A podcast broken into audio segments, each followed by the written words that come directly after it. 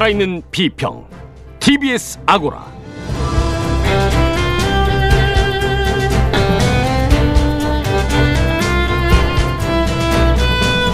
안녕하세요. TBS 아고라 송현주입니다. 이번 주 북한 최고 권력자의 신변 이상에 대한 추측성 보도가 넘쳐났습니다. 주마가평에서는 김정은 위원장의 심혈관 시술에서부터 중퇴, 내사에 이르는 국내 언론의 추측성 보도에 대해서 이야기 나눠보겠습니다.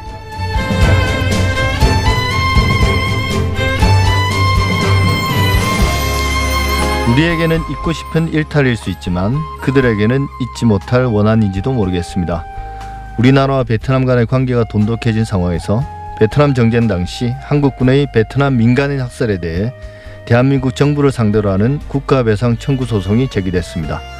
사실과 진실의 관계 사진관에서는 당혹스럽고 불편할 수도 있는 이번 소송과 관련된 진실을 살펴보겠습니다. TBS 아고라 지금 시작합니다.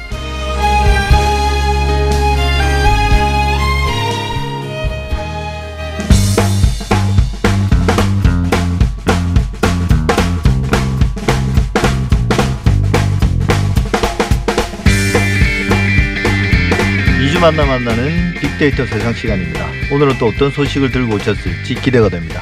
전민기 한국인사이트 연구소 팀장 나오셨습니다. 어서 오십시오. 네, 반갑습니다. 전민기입니다. 예, 빅데이터를 통해서 이번 주 가장 큰 관심을 받은 사안들 알아볼 텐데요. 먼저 이번 주 가장 많이 언급된 키워드들은 어떤 게 있습니까? 1위는 역시나 코로나예요. 그렇겠죠. 예, 거의 지금 두 달 넘게 이어져 오고 있고요. 그래도 이제 언급량이 70만 건 정도 되는데 어, 한때 100만 건 다 넘지 않았었나요? 그렇죠. 180만 건이었다가 4주 전에 예. 2주 전에 만났을 땐 130만 예. 건, 이제는 70만 건까지 조금 줄어든 상황입니다.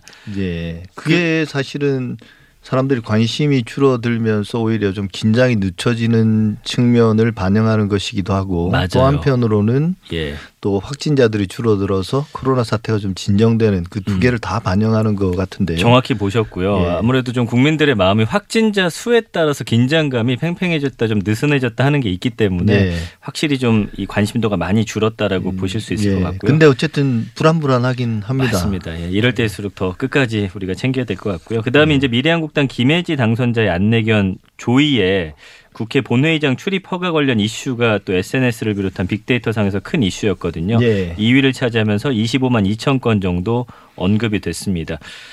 또 총선 이후 판세 분석이라든지 관련 후속 보도들이 이어지면서 총선 관련 키워드가 3위 22만 2천 건 정도 예. 언급이 됐고요. 긴급 재난지원금 관련 이슈도 많은 분들의 관심 사세요. 예. 이거 지급 다음 주쯤이면 폭발할 것 같은데. 아 맞습니다. 그죠? 그 지급 대상 두고서 뭐 여당과 정부, 야당 각자 다른 목소리를 냈었는데 어쨌든 국민들은 관련 언급을 통해서 본인의 어떤 주장과 관심을 계속 드러내고 있고요. 끝으로 북한 김정은 위원장의 건강 이상설, 중태설 등이 보도되면서 예. 관련 언급도 한 6만 7천 건 정도. 이거는 계속 어떤 그래프로 보면은 상승 곡선을 그리고 있는 키워드 중에 하나라고 보시면 예. 되겠습니다. 아마 국민들이 이번 주에 가장 많이 본 뉴스도 김정은 관련된 보도일 것 같은데. 맞습니다. 연합뉴스 보도고요. 77만 3천여 명이 본 기사입니다. CNN이 김정은 후 중퇴, 미국 예. 정부 정보 분석 중 이게 역시나 화요일쯤에 나온 기사입니다. 이걸 통해서 여러 가지 기사들이 계속해서 쏟아져 나오고 있고요.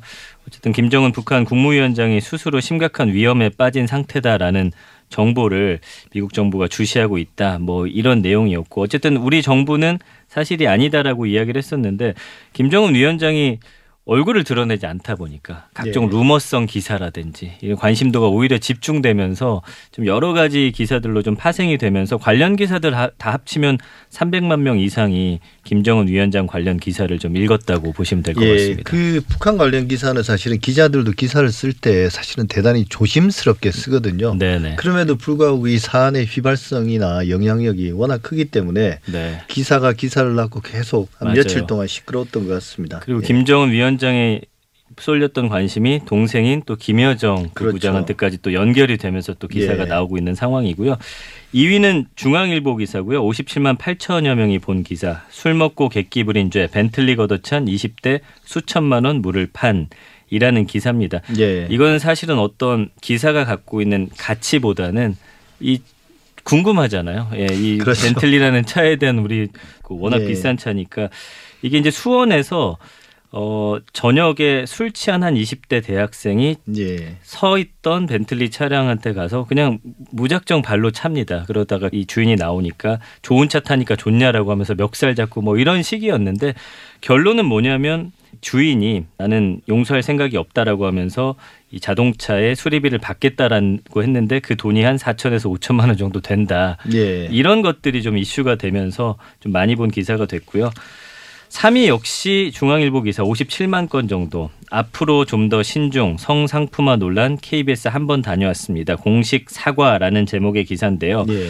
주말 드라마입니다. 한 번 다녀왔습니다라는 드라마에서 어, 이런 일이 있었습니다. 그 18일, 13회, 14회 방송에서 술집을 그만두고 김밥 가게를 연 연기자들이 장사하는 모습 그리면서 좀 성상품화 논란을 불러왔습니다.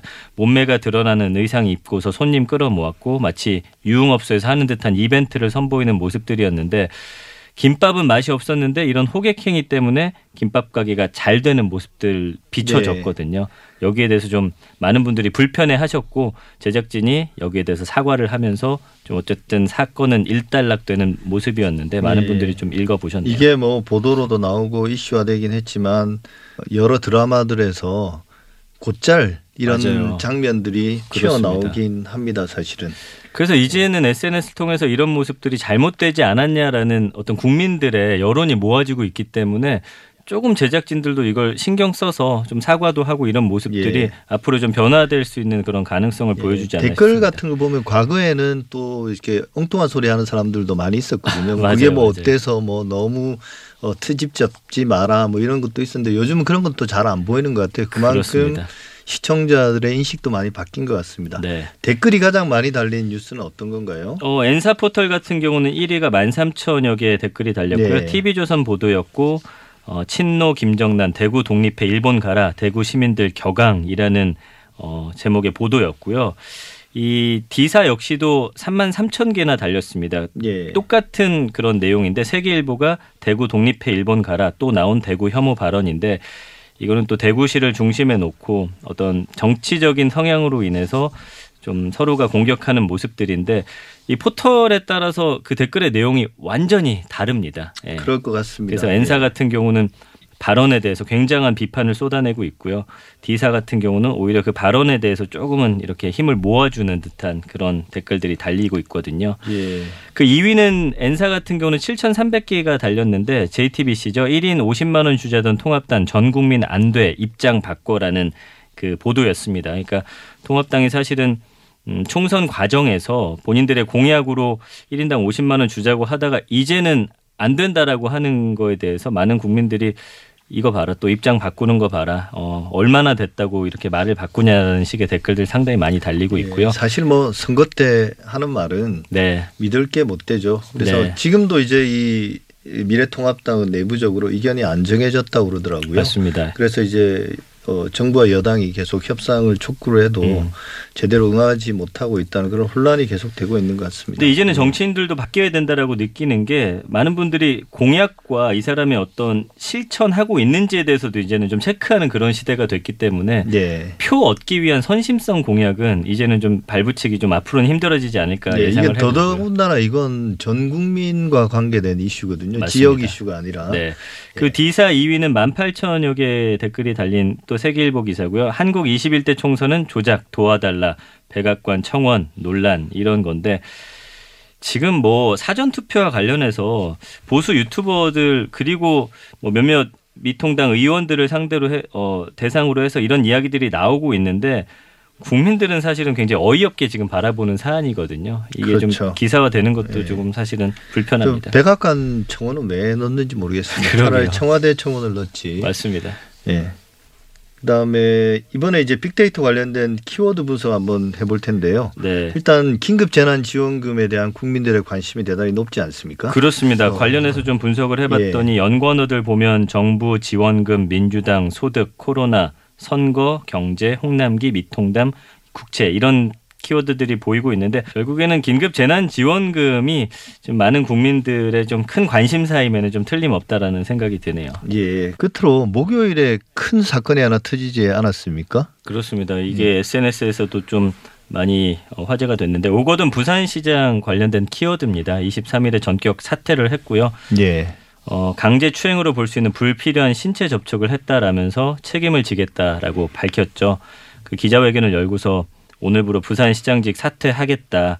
한 사람과 5분 정도의 짧은 면담 과정에서 불필요한 신체 접촉을 했다라고 고백을 했는데 그 공무원입니다. 20대 여성 예. 공무원이었고 20대 공무원요. 네, 컴퓨터를 좀 알려달라라는 그런 제안을 해서 어, 시장실로 들어왔고 거기서 이제 무언가 알려주는 상황에서 이런 좀 불필요한 접촉들이 일어났고요. 예. 이것과 관련해서 사실은 피해자가 총선 전부터 어, 사퇴를 좀 이야기를 했다고 합니다. 그래서 이거를 오거돈 시장이 알겠다라고 하고선 좀 버티는 상황에서 이제 언론에 알리겠다라고 하니 본인이 이제 자진해서 예. 이렇게 그러니까 이게 발생한 지. 제법 오래된 사건인 네, 좀 모양이네요. 시간이 좀 흐른 것으로 지금 나타나고 있습니다. 예, 그래서 지금 뭐 몇몇 보도에서는 보면 그 명백하게 그냥 강제추행이 아니라 성추행이라고 명확하게 표현하고 있고 네. 또 오구돈 시장은 남은 임기와 상관없이 곧바로 사퇴하고 그렇습니다. 내년 4월쯤에 음. 보궐선거를 한다라고 그렇게 네, 네. 나왔더라고요. 네, 맞습니다. 변명의 여지도 없고. 논란의 예. 여지도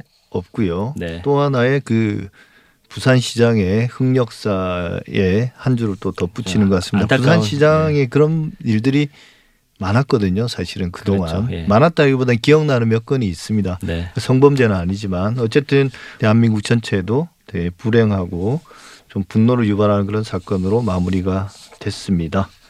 예. 지금까지 전민기 팀장과 함께했습니다. 저희는 2주 후에 다시 뵙겠습니다. 감사합니다. 네, 고맙습니다.